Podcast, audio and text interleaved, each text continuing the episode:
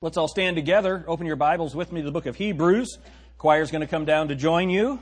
Hebrews chapter 11. It's really good to be in the house of the Lord. Well, the building's full, isn't it? Hebrews chapter 11. Let's start reading in verse 33. Hebrews chapter 11, verse 33. This is speaking of those who had, the Bible has just listed, who had great faith. The Bible says, who through faith subdued kingdoms, wrought righteousness, obtained promises. How about this? Stopped the mouths of lions, quenched the violence of fire, escaped the edge of the sword, out of weakness were made strong, waxed valiant in fight, turned to flight the armies of the aliens. Now, I don't know, I don't think that means extraterrestrials. I think that that would be. Anyway. Um, verse 35 Women received their dead raised to life again, and others were tortured, not accepting deliverance that they might obtain a better resurrection. And others had trial of cruel mockings and scourgings, yea, moreover, of bonds and imprisonment. They were stoned, they were sawn asunder, were tempted, were slain with the sword.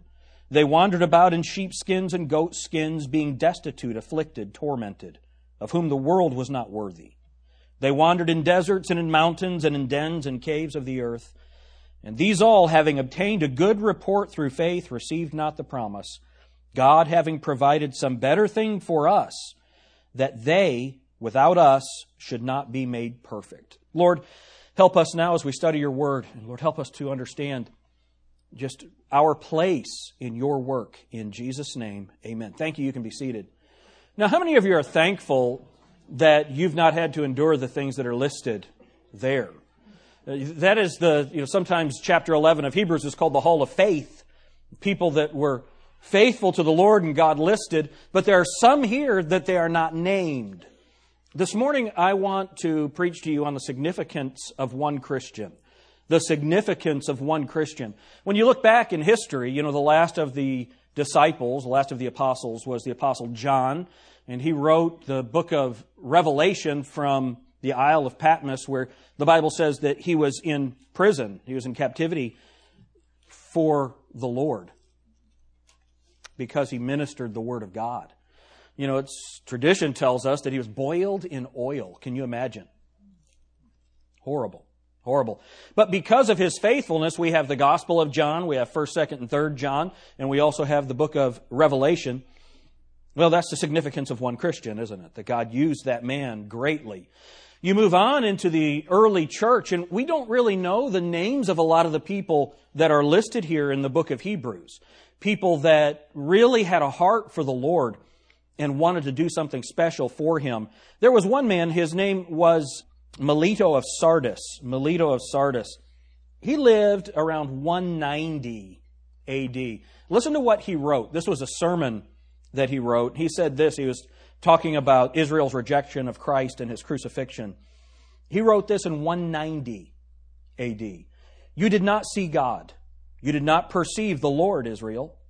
You did not recognize the firstborn of God, begotten before the morning star, who adorned the light, who lit up the day, who divided the darkness, who fixed the first boundary, who hung the earth, who tamed the abyss, who furnished the world, who arranged the stars in the heavens, who lit up the great lights, who made the angels in heaven, who there established thrones, who formed humanity on the earth.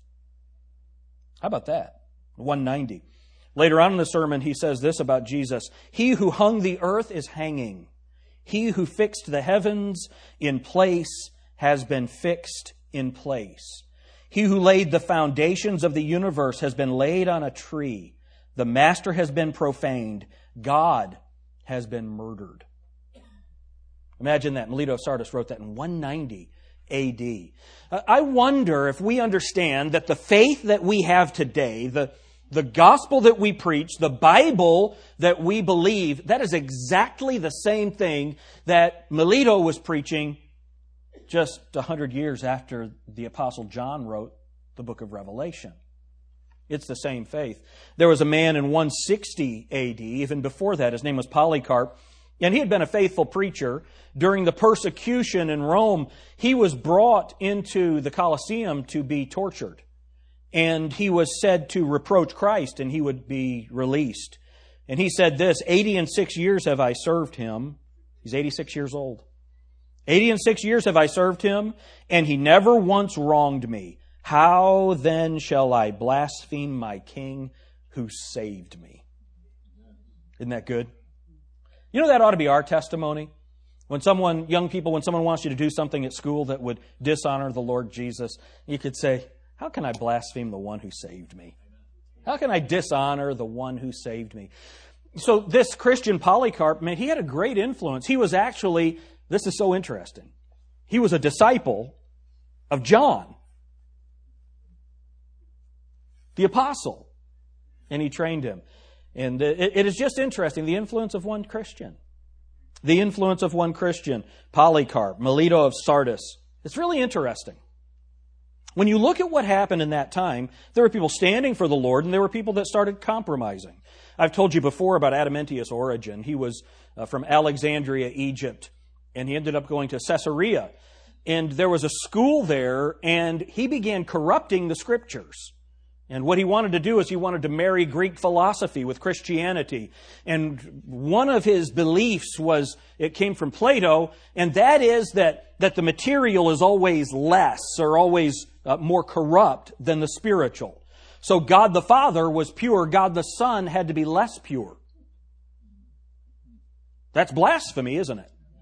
And so what he did was he began to corrupt the biblical text and he would take out references to the deity of Christ and he corrupted a whole family of Greek manuscripts that are called the Alexandrian text. And that followed through and he brought so many other corruptions into Christianity. He didn't believe, because of his belief that, that the spiritual was better than the material, he believed that the actual words of Scripture were corrupt. But there was a spiritual meaning behind the scripture that was holy.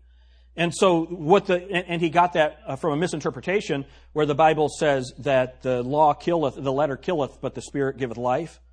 So he took that to mean that the words of the Bible would cause trouble. Do you see how crazy that is? And he influenced so much of Christianity by bringing in this allegorical method of scripture interpretation. That is, it doesn't really mean what it says, there's a spiritual meaning behind it. You don't have to really believe what it says, but there's a spiritual understanding that you have to have. That's completely unbiblical. That comes from Origen. Well, through history, there were men like that. And I want you to say this. I want you to understand this the significance of one Christian. We are still suffering today from the influence of Origen. It's a, it's a horrible problem. The significance of one Christian. But there were Christians that were standing against the corruptions of Origen. So you go through, and there, there was great persecution in the 300s against Christians. And during some of that, some of that persecution in northern Africa, there was a place called Numidia. And there were a group of people there called the Donatists. And these Donatist Christians were trying to stand for the Lord. Well, some of their pastors, when there was persecution, yielded and actually threw their Bibles into the fire. And they followed the pagan teaching. Well, when Constantine became emperor, that was the marriage of, there was a, a battle. During this battle, Battle of Milvian Bridge, he saw a sign in the sky, he said. It was a picture of a cross. And it said, In this sign, conquer. And so at that point, he married the pagan religion and pagan Roman government with Christianity, and he is called the first Christian emperor. And so there was the Edict of Toleration in 313. And so after that, there was some liberty for Christians, but really only those who uh, would submit to this state run church.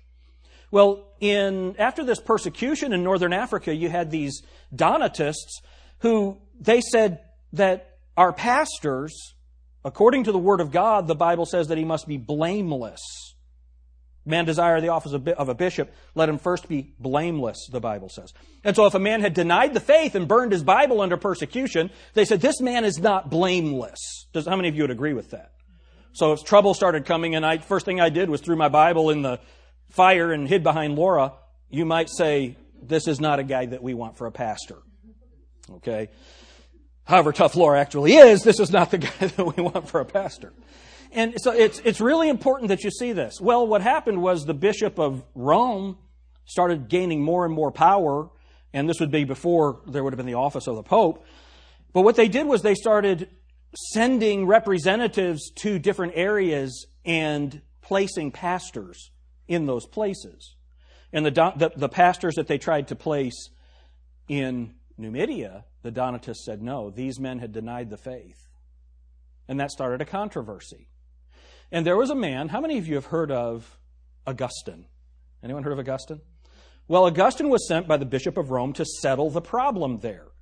And the way that they settled it was they passed a law that if you disagreed with infant baptism and you disagreed with the appointment of pastors, that you would be killed. And so they went in and they killed 30,000 of these Donatists, these early Baptists. They killed 30,000. So that's more than the population of Sidney. They killed all of those people. And we have the writings between these Donatist pastors and Augustine. And two of the pastors, one of them was named Gaudentius and the other was named Petilian. Petilian wrote to Augustine, uh, Think you to serve God by killing us with your hand? Ye err if ye poor mortals think this. God hath, has not hangmen for priests. Christ teaches us to bear wrong, not to revenge it. Amen. Gaudentius, he wrote this. Um, he said, God appointed prophets and fishermen, not princes and soldiers, to spread the faith. Isn't that true? It is so true. Listen to what Augustine wrote back. Now, how many of you have heard good things about Augustine? Would you raise your hands? You've heard good things about Augustine. Somehow they leave this out. So when the Donatists reproached him for making martyrs of their bishops and elders and told him God would require an account of their blood at the day of judgment, here's what Augustine wrote back. Quote, I know nothing about your martyrs. Martyrs? Martyrs to the devil. There are no martyrs out of the church. Beside, it was their obstinacy. They killed themselves.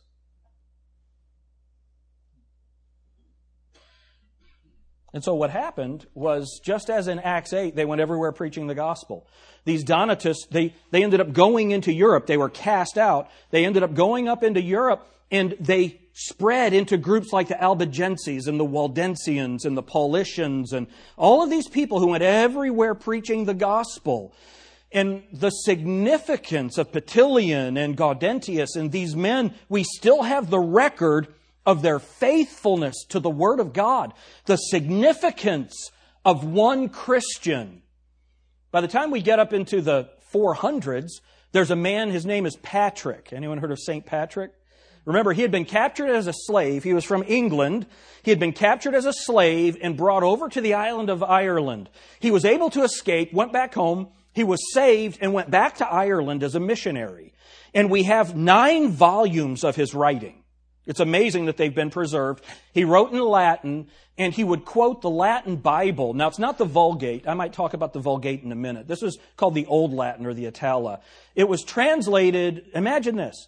The Bible was translated into that Old Latin by 150 AD.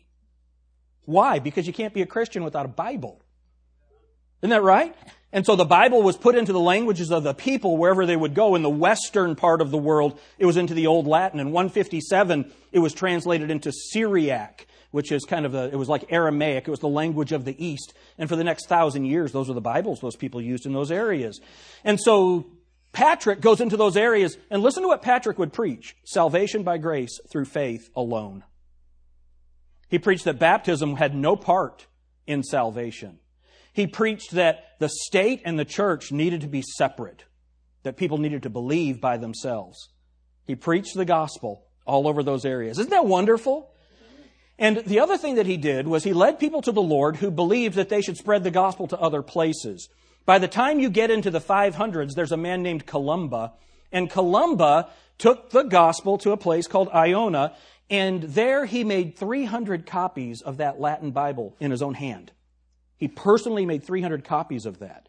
And he started evangelizing the Picts and the Scots and the people in northern Britain. And so the gospel ends up spreading through England and through Scotland and through Ireland because you had the faithfulness of one Christian. The significance of one person. By the time you get to 660 over in Armenia in the eastern part of the world, there was a man whose name was Constantine. Now, not the Emperor Constantine. This is 300 years later. There's a man named Constantine, and there was a bishop, I'm sorry, a deacon who was running away from a group of Muslims that were going to kill him. And this man named Constantine, he helps him and he protects him. He keeps him in his house. This deacon gave him a copy of the Bible. And it's believed that he only had the epistles of Paul, the church epistles. So Romans, 1st and 2nd Corinthians, uh, Galatians, Ephesians, Philippians, Colossians, 1st and 2nd Thessalonians, 1st and 2nd Timothy. So th- those are the books that he had. You know, you could have a pretty good church if those were the only books of the Bible that you had. And what they did was they, he changed his name from Constantine to Silvanus and they would call themselves Silvanus and Silas and Timothy, and they would memorize the scriptures. And everywhere they would go, they would start a church, and they would name the church after one of the churches in the Bible. And they started preaching the gospel. They would memorize entire chapters and entire books of the Bible and go into these places and preach. And it all started with a young man named Constantine who was willing to risk his life for another Christian the significance of one Christian. By the time you get into the 900s, these, these Paulicians in Armenia, they start a city called Tabriz. And in Tabriz, for 150 years, they ended up, they were elected into power. For 150 years, these Paulicians actually were in the government of that area. And because they believed in that separation of church and state, it didn't matter if you were a Mohammedan, a Jew, or a Christian, or whatever sect of Christian you were, you were free to live there without persecution. And it was because of the influence of one man who believed the Word of God, the significance of one Christian. If we jump forward almost a hundred years, there was a man named William Tyndale. William Tyndale was uh, an amazing man. He knew seven or eight languages. He's the first person to translate the New Testament from the Greek into English. But he couldn't have done that. Why hadn't that been done before? A portion of the Bible had been translated in the 700s by a guy named the Venerable Bede. I think he had translated the Gospel of John. And that, but, but that would have been in Gothic. You couldn't even read it. It's a different language. By the time you get into like 1380, John Wycliffe translated the Bible from the Vulgate, the Latin Vulgate into that would have been Middle English. Again, I've got copies of it. You wouldn't be able to read it. But the, it wasn't accessible to the common person because the printing press hadn't been invented. I mentioned in Sunday school that a copy of that Bible in today's money would have been about, about $40,000. How many of you could afford $40,000 for a book right now? Just the news, Dan and Doty. They're the only people in the church that could do that. It's just, if you need money, ask Dodie. She's got it. Now, it's really important that you get this. It's really important that you get this. These people, they believed in the Word of God so much they were willing to die for it. But that Bible translated from the Vulgate, here's the problem with the Vulgate. I mentioned Origen a little while ago. There was the Bishop of Rome in the 400s. His name was Damasus. And he said that the, that the Latin Bible was corrupt. Why was the Latin Bible corrupt? Because it didn't agree with his theology. Right? That marriage with Constantine of the church and the pagan Roman religion. Well, the Bible didn't agree with that. And so what happened was he asked Jerome, Saint Jerome, to correct the Bible. And there's a man, his name is Richard Simon, I, I, quoted him in Sunday school today, that he wrote a book in, in 1689. He's kind of the father of modern textual criticism. He said this, he called Jerome the Latin Origen. Another historian says that Jerome exhausted his purse. He, he spent all of his money to buy the works of Origen so that he could use the works of Origen to correct the Latin Bible. And so all of the errors that made their way into Christianity for a thousand years up until the Reformation, for that thousand years of corruption, it all goes back to that guy named Jerome who corrupted the scriptures. That's the text that, that's the only text that Wycliffe had to translate from. So in 1516, there was a guy, his name was Desiderius Erasmus. He was the greatest mind of his generation. He spent 40 years covering all of Europe, going to the great libraries of Europe and examining these Greek manuscripts, and he compiled a text, the first Greek text that was ever printed in 1516. So, by 1525, when William Tyndale is wanting to translate the Bible, he actually had a printed text that he could look at and translate into English that would never have been available before that. So out of that time, all of a sudden, the Bible is beginning to get into the language of the people. Within a hundred years of 1516, when Erasmus printed his text, the Bible was translated into 1600 languages. Is that amazing? But Tyndale, by the time Tyndale came along, the Bible had been translated into all the great languages of Europe except English. But it was against the law to have the Bible in English. So Tyndale, he went to the Bishop of London. And remember, Henry VIII, the king, he had wanted to divorce his wife. So he took the church, he took the Church of England out of the Catholic Church. He tore down all the monasteries and ran out the priesthood, and he was going to be the head of the church. So he had his own bishops. The Bishop of London. Tyndale went to the Bishop of London and wanted to translate the Bible. And what he said, what Tyndale said was, I found there was no place in London or in all of England for Bible translation. So he went to Germany, translated the Bible into English.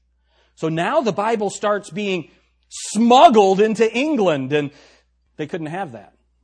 So he flees to another part of Germany, and then he is deceived to come to Belgium. He was put in Belgium for over in prison in Belgium for over 400 days. Then he was condemned as a heretic, strangled and burned to death. His last words were this Lord, open the King of England's eyes. And before Henry VIII's death, you know what he did? He called for a translation of the Bible to be made. And he didn't know it, but that translation was based on the translation that Tyndale had done. God answered his prayer. And so now let me ask you a question. Is there anyone here that's saved today? Anyone here you're saved? Do you know the Bible says being born again, not of corruptible seed, but of incorruptible, by the word of God which liveth and abideth forever? The only way that you are saved is that someone explained what the Bible said to you about the gospel. How many of you that happened in English? Would you raise your hands? Every one of you owes a debt to Tyndale. That's amazing, isn't it? Probably 80 to 85% of your New Testament is exactly what Tyndale translated. It's amazing what God used Tyndale to, to do. And we could go on and on through the centuries where God used a specific individual in a great way to spread the gospel. When the, the people came to America and they established the new land, we know that there was not religious liberty here. And so it was people like Roger Williams and John Clark and Isaac Backus and James Manning and James Madison and Patrick Henry that brought about religious liberty into this country so that we can be free. And it's the significance of one person. We know that we wouldn't have the First Amendment to our Constitution in the Bill of Rights. We wouldn't have that without a Baptist preacher named John Leland, who they wouldn't ratify the Constitution because there was no religious liberty amendment.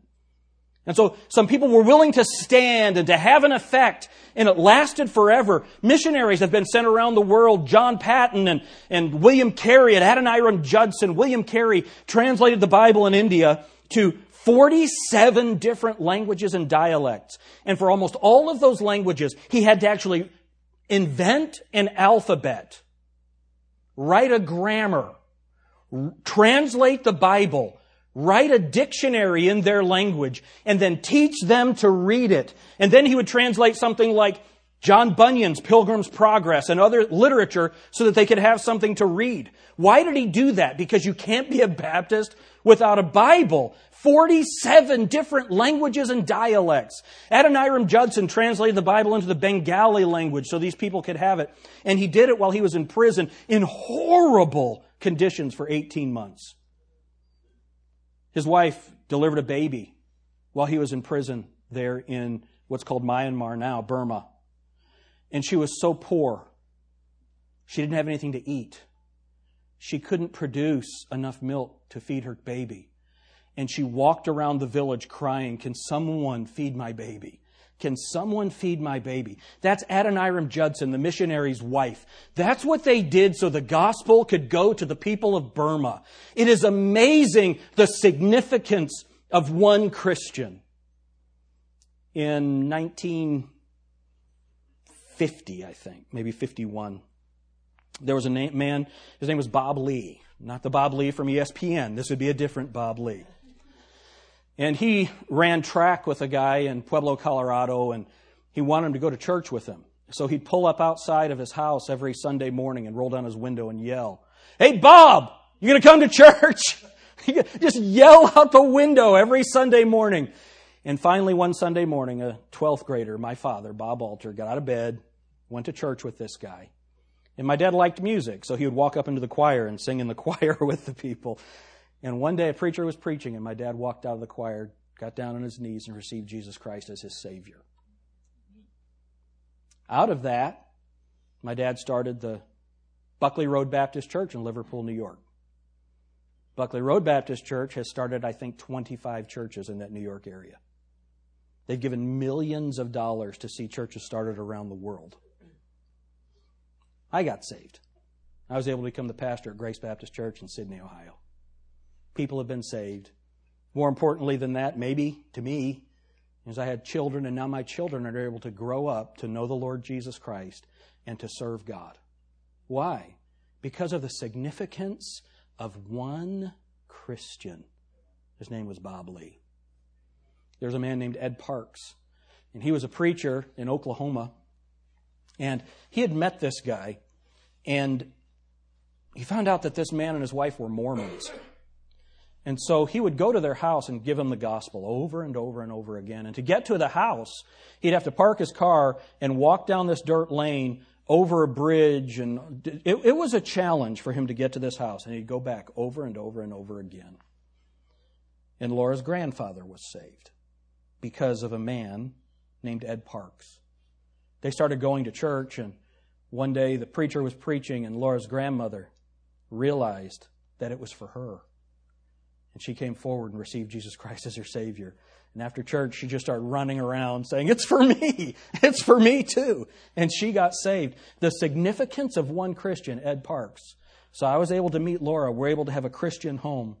We're able to have children that were able to hear the gospel and grow up in church and know the Lord Jesus Christ as their Savior. And they have the opportunity to live a Christian life. The significance of one Christian. Let me tell you something. Bob Lee Ed Parks, they'll never be listed with William Tyndale and Gaudentius and, and, and Petilian. They'll never be listed with these great Christians that have been listed in the past. But let me tell you something. They're important to me. Who is it that led you to the Lord? Who is it that you have the opportunity to influence? I want us to take a few minutes and look at the life of someone in the Bible who is not really known as this great orator but let's look at them. Go to Acts chapter 4. The significance of one Christian.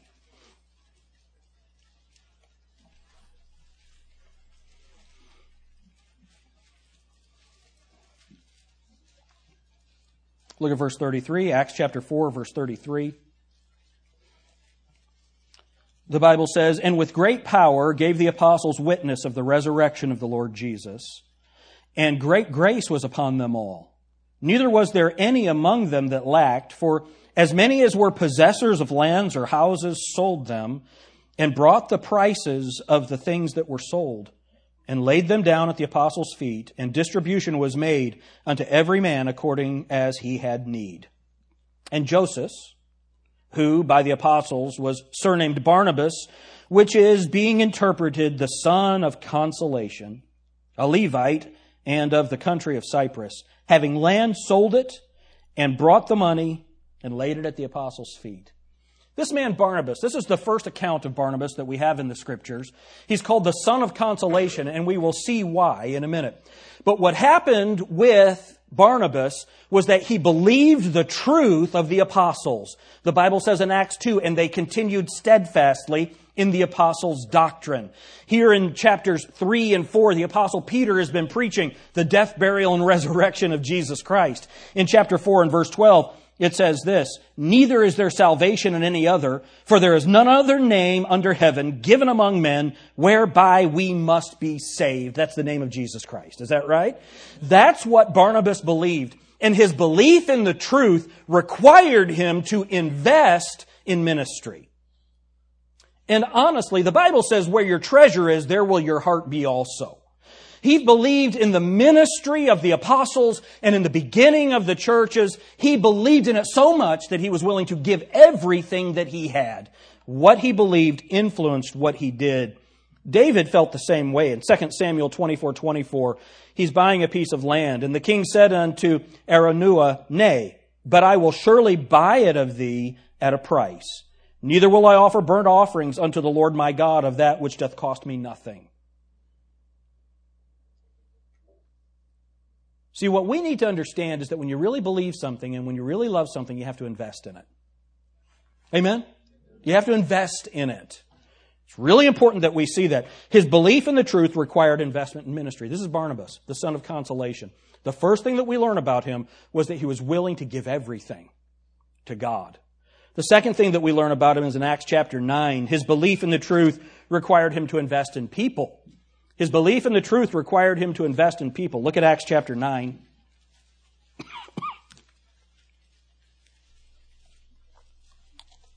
Look at verse 19. And when he had received me, so let me give you a little background for this. The Apostle Paul, his name was Saul, and he was a persecutor of Christians. And now God has supernaturally intervened in his life. He'd spoken to him. Saul has been saved. All right? And he goes and he's with a man named Ananias who, who helps him. Now, Verse 18, and immediately there fell from his eyes as it had been scales, and he received sight forthwith and arose and was baptized. So the Apostle Paul had received Jesus Christ, so he follows the Lord in baptism. Verse 19, and when he had received meat, he was strengthened. Then was Saul certain days with the disciples which were at Damascus.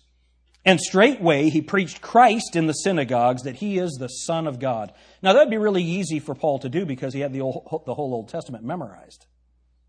So now he has the Holy Spirit of God in him and he knows the Messiah, the Christ of the Old Testament. And so he could walk into the synagogue and right off the top of his head, he could preach Jesus Christ to these people. How many of you wish that you had that ability right now to, you have the Bible memorized and you could go and just preach the gospel?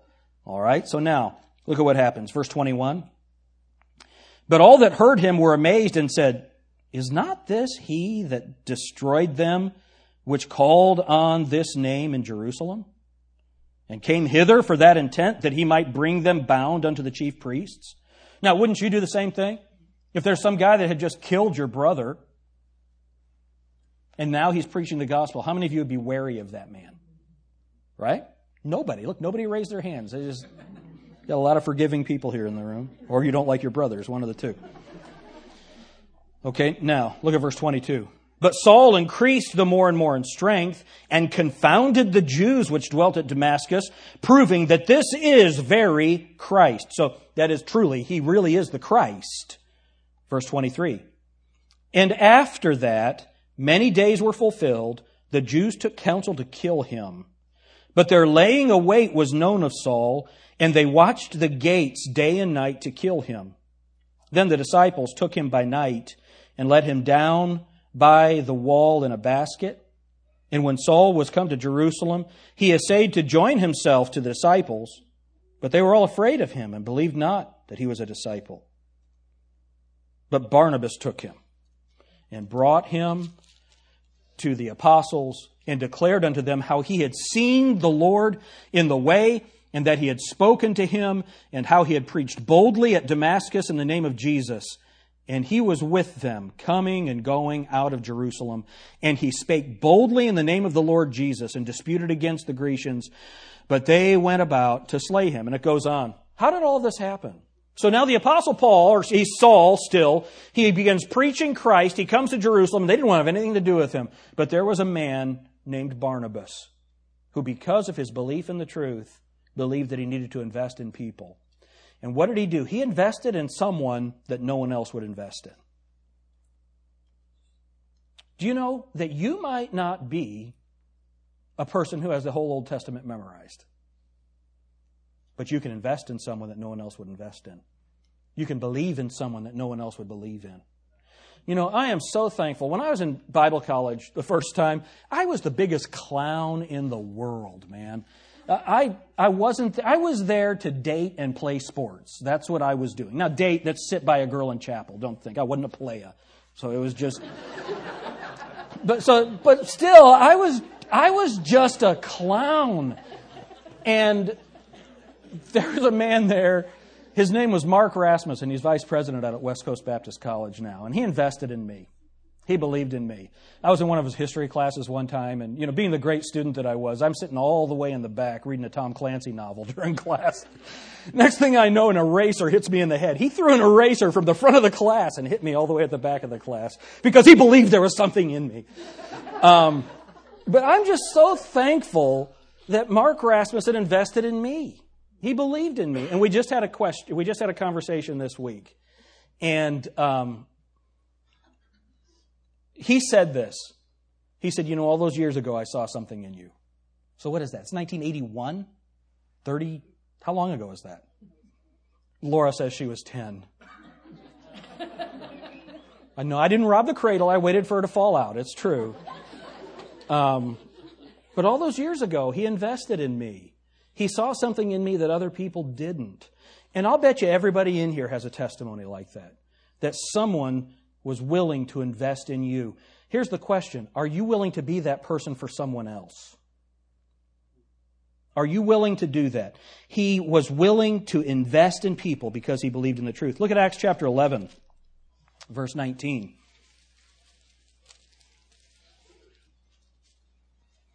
So, this is really, there's been kind of a parenthesis, and this is taking up from Acts chapter 8. Look at verse 19. So, we're in Acts chapter 11 and verse 19. Now they which were scattered abroad upon the persecution that arose about Stephen, so and you know Paul, Saul was the one who had done that, traveled as far as Phoenice and Cyprus and Antioch, preaching the word to none, but unto the Jews only. And some of them were men of Cyprus and of Cyrene, which when they were come to Antioch spake unto the Grecians, preaching the Lord Jesus. Now, remember why they're only speaking to the Jews. Jesus Christ in Matthew chapter 10 and verse 5, he sent out the disciples and he said, Go not into the way of the Samaritans, but only unto the lost, but preach only to the lost sheep of the house of Israel. All right? Luke chapter 24, after the resurrection, he says, Go into all the world and preach the gospel. Acts chapter 1, uh, go into all the world and preach the gospel. But that was a change. And the Apostle Paul made it very clear in the book of uh, Romans that the gospel came first to the Jews and then to the Greeks. And that's what they would do. They would go to the Jews first and then to the Greeks, and that's what's going on here the Greeks, the Grecians. Now look at verse 21. And the hand of the Lord was with them, and a great number believed and turned unto the Lord. Then tidings of these things came unto the ears of the church was at Jerusalem, and they sent forth, look at this, Barnabas that he should go as far as Antioch. Now, why is this important? Because now Barnabas is going to establish a church in Antioch and preach to these people, and it was out of that church at Antioch that we get our Bible. There are two lines of manuscripts. One goes back to Origen in Alexandria, Egypt. There's another line of manuscripts that goes back to Antioch. Who is the one that God sent to Antioch to begin preaching to those Greeks? Who was it? It was Barnabas, the son of consolation why? He was willing to invest in people. Now remember, it's really important. Do you know how he was described in Acts chapter 4? He's called a Levite. Not only was he a, a Jew, he was of the tribe of Levi, who were the priests. This is the most devout tribe in Israel. And what is he doing? He's going to Antioch and preaching to Greeks. It's really important. Do you know what he was willing to do? He was willing to love people outside of his own race. He was willing to cross racial barriers to preach the gospel of Jesus Christ. You know, the Bible says in Acts chapter 17 that He has made of all nations one blood, that we're all just people.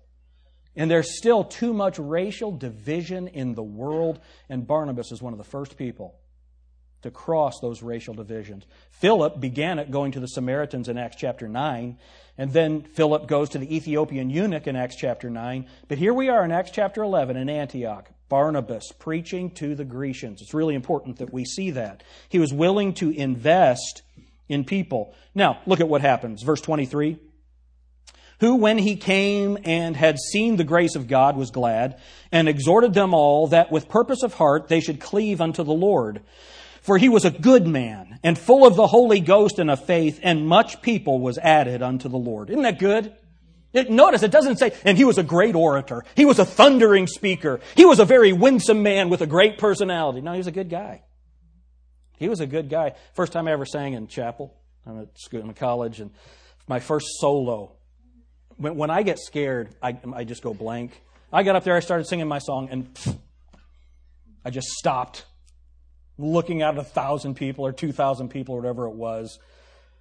And so Dr. Evans, the president of the college, he got up. I basically just stopped. He got up and he said, What, what are you going to say after that? He said, Jim's a good guy. That's like saying a girl has a good personality, right? It's the, it's the same thing.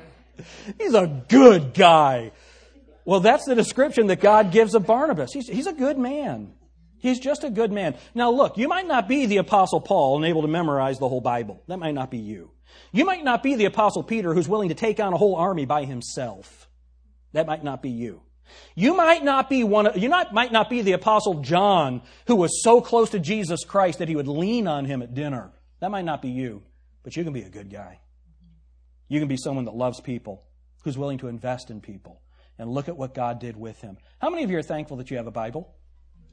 Right? Barnabas. Barnabas, the significance of one Christian. There's so much more that we could say about it, but I want to show you one more thing.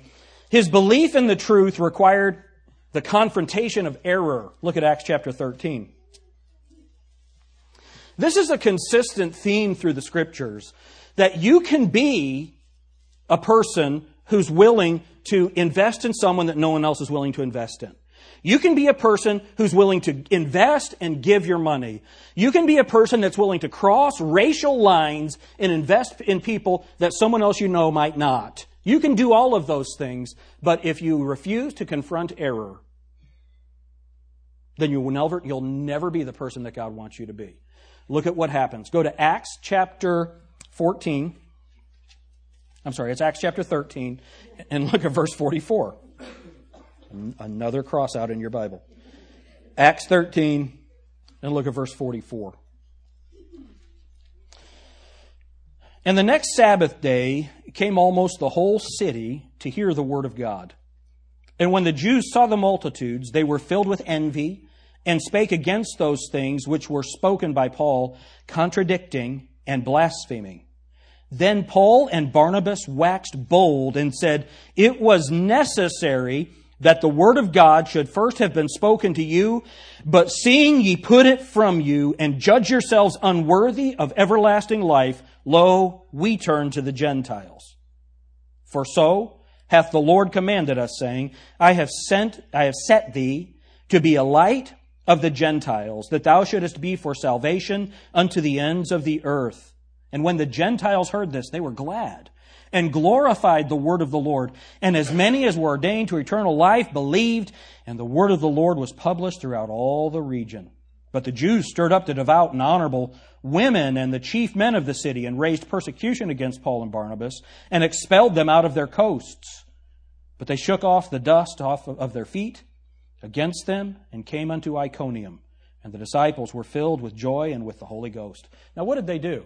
They were willing to confront religious people who would reject the Bible and tell them they could not have eternal life. Do you see that? Look at what it says in verse uh, 49 again, or verse 46. Then Paul and Barnabas waxed bold and said it was necessary that the word of God should first have been spoken to you, but seeing ye put it from you and judge yourselves, look, unworthy of everlasting life, lo, we turn to the Gentiles. There's only one way to be saved. It's by believing in Jesus Christ through the Scriptures. That's it. And if you reject that, you are unworthy of eternal life.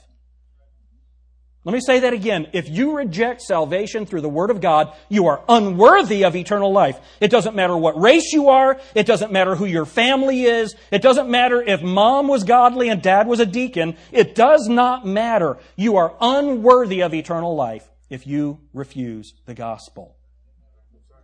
How are you worthy of eternal life? Receive the gospel. Believe the Bible. Receive the gospel. And they left. They left preaching in that area. Now, it's very important that we get this. You need to receive the gospel. And Barnabas, with Paul, was willing to boldly tell these people there's only one way to salvation. So, what does this tell us? That I think Barnabas probably had the gift of mercy, don't you think? I think Barnabas had the gift of mercy. He was willing to invest in people that others weren't. He was willing to give to causes that other people weren't. He was willing to love people that other people weren't. He was willing to cross racial boundaries when those boundaries were hard fixed in society. But he was also willing to confront error. The problem with most people with the gift of mercy is they're willing to do all those other things, but they're not willing to confront error. And honestly, they get mad and get their feelings hurt when someone else does that. How about this? We may not be able to be the Apostle Paul and memorize the whole Bible. We not, might not be the Gospel of John that God gives special revelation to. We might not be the Apostle Peter who's willing to take on a whole army by himself. We might not be that, but we can be a good man. We can be a good woman through the power of the Holy Spirit and invest in the lives of other people. I'm glad Bob Lee pulled up outside my dad's house, rolled down the window, and said, Hey, Bob, you going to church? Can you imagine? that is so funny. You know, I had never heard that story before. I called my dad this morning and he told me that. I had never heard that before this morning. I'm so thankful for Bob Lee. I'm so thankful that Ed Parks went to a Mormon. You believe that? Isn't that awesome? How many of you have ever talked to a Mormon about the gospel? How many of you have ever done that? It's not easy, is it? It's not easy. But they got saved, and so now I'm able to have a godly wife. The significance of one Christian. I wonder, I wonder down the road who will say, you know what? No one else knows this person, but there is this guy named Aiden Kennedy, and he told me about Jesus.